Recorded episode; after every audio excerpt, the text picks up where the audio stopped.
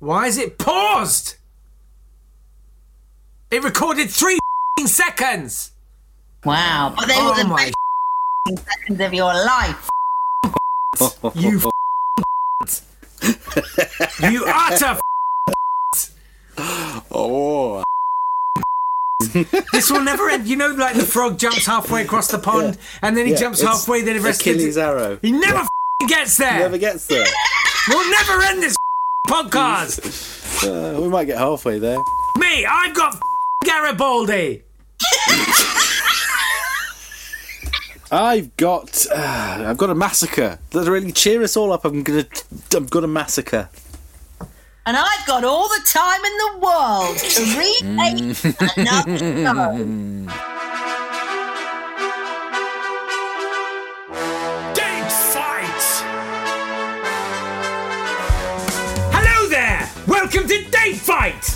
It's the podcast which I seem to be unable to either record or retain. And that we have to yes. redo over and over again, like this project will never end, even though it's supposed to in its current form tomorrow. He's Jake, yeah. I'm Natt Tapley, and together we have Done this we've before, taken a good just now. chunk of our year. We've this is look, and again, happily, we now get to relive me talking through a massacre together with us to really get down into the nuts and bolts of all the fun that you can have with a massacre. Is Elizabeth Craig Roper? Hello, Lizzie. How? Hello. I'm very much enjoying how Jake Yapp has morphed into an old woman, just asking over again and again and again, Are you my son? Hmm? Are you my son? Am I supposed to eat this? What's-. I'm going to take Fine, this. it is fine misogynistically. I'm not, I'm not having that, mate.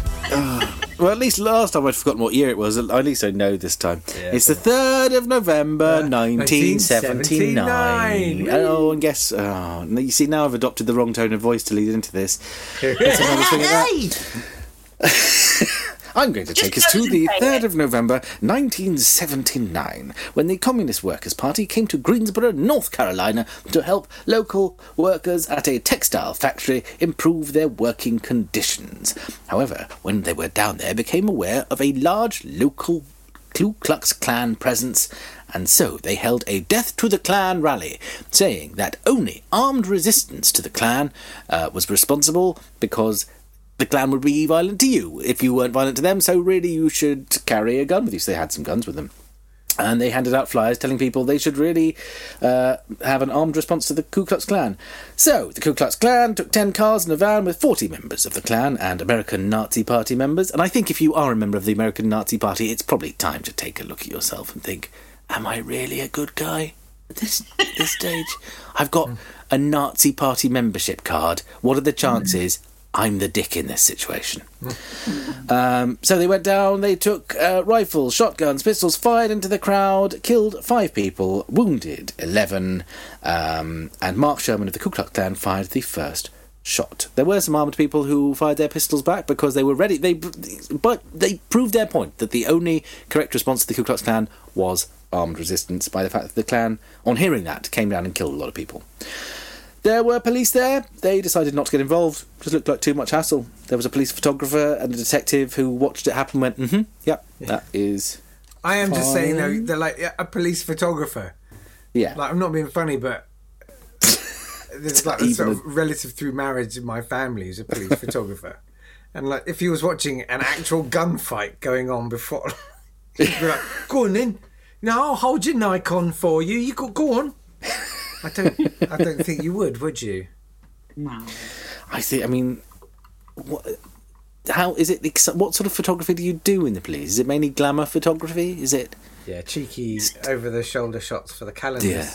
No, he takes photographs of horrific murder scenes. Since you ask, cheeky ones. Um, You know the song for Christmas. sorry. What, we Lizzie? don't know. What? Lizzie, what was that? Does he show the slides to you all at Christmas? He sorts me out with a cheeky hard drive. That's my present. Oh my god, you get your drive after. that's the worst. There was a police informant, Bernard Butt Butkovich of the uh, ATF. No. Who was, yes, Bernard And Butkovich. did he Kovich his butt admirably? Mm, he did Kovich his butt. He encouraged the Ku Klux Klan to carry firearms and to uh, fire into the crowd because he said the communists were far too dangerous. Um, he, you might have thought the police informant would have done that in order so he could get uh, evidence to arrest the Ku Klux Klan. He didn't. He just did it because he liked them. Sixteen Klansmen were arrested. Five were charged of murder, and every single one of them was acquitted. There was then, I know, there was it got a bit of gasp last time. Yeah. Last time, I did um, react appropriately last time, but the energy that's just what you've evaporated. to be honest Uh, then there was a federal case against nine of them. All of them were acquitted because the jury found that it was a politically motivated murder and they'd been charged with a racially motivated murder, and that's not the same thing. You're innocent until proven guilty. And the city, the Ku Klux Klan, and the American Nazi Party had to pay $350,000 in damages, but it wasn't until last month, October the 6th, 2020, this year, that the City Council admitted they had failed to warn the marchers of the extensive foreknowledge of the racist, violent attack planned against the marchers by members of the Ku Klux Klan and American Nazi Party with the assistance of a paid Georgia Police Department informant. Wow. That's what I'm talking about today.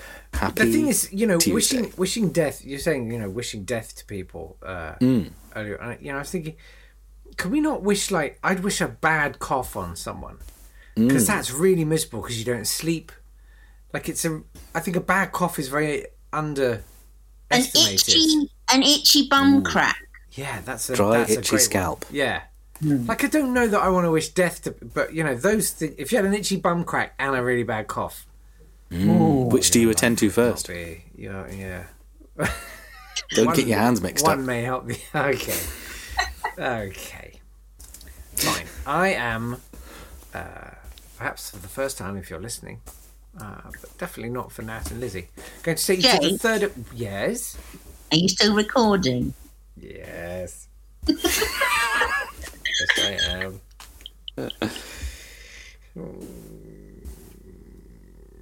Third of November, eighteen sixty-seven. And it's me, Giuseppe Garibaldi. I thought uh, again. you went a different way with the impression that time. Yeah. That's good. He said, uh, Giuseppe Maria, don't mention my middle name. Garibaldi. Uh, he was an Italian general, patriot, and Republican. Uh, he um, he was also known. I'll do all the jokes again, and you can pretend you've heard them for the first time. He was No, known I as like the the hero sort of poking of the different two parts of the worlds. sentence. I've been known to go by that nickname in certain circles. No, I do say that- understand that joke this time. I do. Right. Sorry, Uh, your back hole in your front hole. Sorry. Lovely, thank you. Two Upstairs and that I'm going thank you in a sneering, condescending way when it was my joke about front holes and back holes that Lizzie's explaining. That doesn't seem very fair of me at all. Okay, fine. Two months earlier at a congress in Geneva, Garibaldi had said that the papacy is a, is a negation of God. It's a shame and plague of Italy. And uh, he got a rabble of 10,000 volunteers. He was like, We're going to go and we're going to take Rome. Um, but, Wahoo! woohoo! Yeah. Was Uh, he in a Pixar movie? pardon me? Was Gary Baldy in a Pixar movie? I'm getting very Yes. confused. No, you're. I think it was was he- Cars. Or was it Cars you're 2? think- yeah, you're thinking of Ellen DeGeneres. I think of John Ratzenberger. Yeah. All of them. Ah. Um. Anyway, so Napoleon was like, "Oh, we heard all about that. We'll just send some troops down and we'll mess them right up," which they did near a village called Mentana. And uh, Garibaldi, he held it for a day, but then it was all finished and he had to run away to the Kingdom of Italy with 5,000 men. Um, but he had an interesting life. I didn't know he, he was a merchant navy captain. Uh, he went to Brazil and he fought.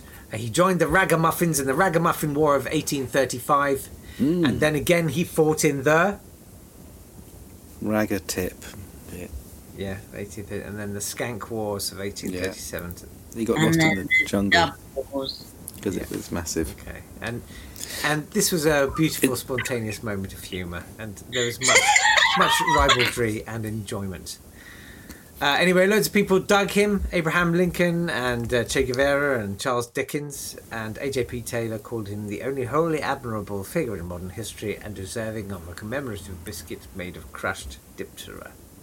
And I heard that's Hey! slightly better this time, so I guess I'm Yeah. confident. Happy birthday to. Any guesses? Is it Dol- Dolph Lundgren? It is Dolph Lundgren's birthday today. Happy birthday to Lucky Dolph guess. Lundgren. He's got a lucky master's. Yeah. He's half A man, ma- half dolphin. Is he? You know dolphins have prehensile peni?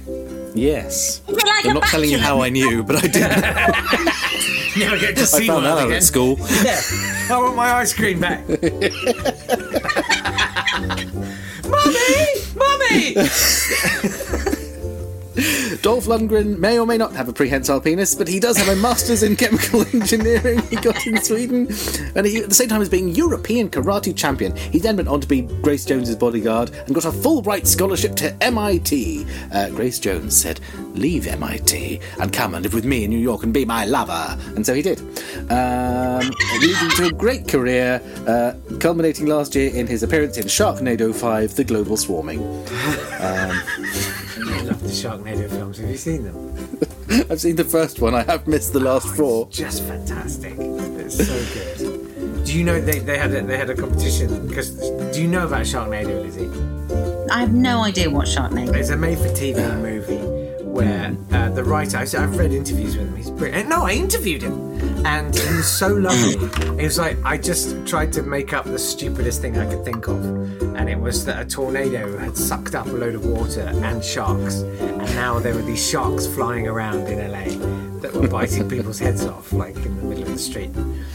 Um, and it was this massive cult hit because everyone was like, "This is so stupid and camp. It's brilliant. Let's do some more of those." So they held an online um, competition for people to uh, decide on a good title for the second Sharknado movie. Uh, and um, I think I don't know. I think maybe there was a prize of like ten thousand dollars or something. And in the end, they called the, the second Sharknado movie was called Sharknado 2. the second one. Sharknado versus Kriss Akabusi. It was just called Sharknado 2, the second one. it's brilliant. I love Sharknado. I recommend it. Burglars broke into Dolph Lundgren's house in May 2009, his house in Marbella, and they tied up his wife and daughter until they saw pictures of Dolph Lundgren um, and went, oh, it's Dolph Lundgren's house, uh, and they untied everyone and went away. Well, the thing is, he could have untied the knots with his penis. So Yes. well, they done. They did the notes, knots with his penis. That's the problem. um, happy birthday to Olympe de Gouges, the French playwright uh, in the French Revolution. Uh, she was a feminist, an abolitionist, a slavery abolitionist. Uh, she wrote Declaration of the Rights of Women and the Female Citizen because she thought women weren't being represented enough in the French Revolution. So they cut her head off. Clearly, um, but while she was in prison, about to be executed, she managed to write two books while she was in prison. Uh, she's pretty good. That's Olympe de Gouges. Happy Death Day to you. Oh, well done. Well done. It's all Thanks. love, isn't it? So, what have we got? 1979, and it's the gunfight at the KKK garage. oh, I'm a racist. Are you a racist? Yeah, I'm a racist. Yeah, you want to be in my gang? You want to be in my gang? I got a gun Oh, and you got a gun. And they did. Um, uh, yeah, that's sad. It's, oh, it's, a bit- it's nasty when they all get off, isn't it? Or they all get off on each other. 1857, and Gary Bo- Gary Boldy, Gary Boldy, Gary Boldy, Gary Boldy, he's a beat that if you like. Yeah. Will do. Well, if you like. Let's find out what happens if I don't like. Um, um, um, um, you see, it's short and it's sweet. My brain is quite frazzled. Um, I I didn't know about that horrible business in 1979, and I think the winner should be that horrible business in 1979 Nathaniel Excellent, Duffy. thank you. That's uh, 3 0 this week. Bye, everyone. Oh, yeah, bye. Anyway, yeah, it's fine. Tomorrow's probably the last. I don't know. Who cares? I'm drinking.